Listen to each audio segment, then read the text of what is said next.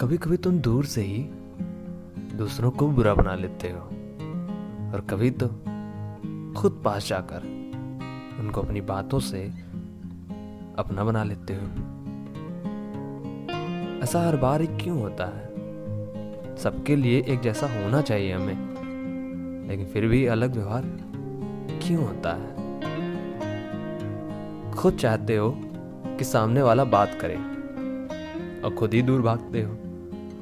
अगर वो आना चाहे भी पास तो उसके आने से पहले ही उसे बुरा बनाते हो। सब कुछ अच्छा हो और सब अच्छे हों। ऐसा कहाँ लिखा है? कमी को एक्सेप्ट नहीं करना चाहिए तुम्हें। ये तुमने किससे सीखा है? जानकर भी अनजान बन जाते हो। और फिर खुद ही दूसरों की बुरी नज़र में एक बुरी पहचान बन जाते हो।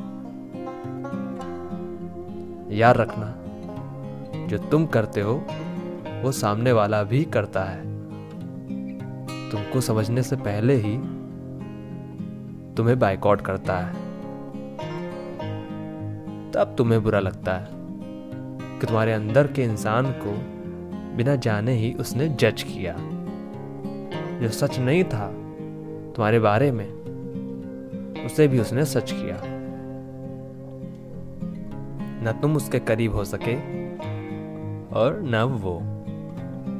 बिना एक दूसरे को जाने ही अंदर ही अंदर रखने लगे ईगो।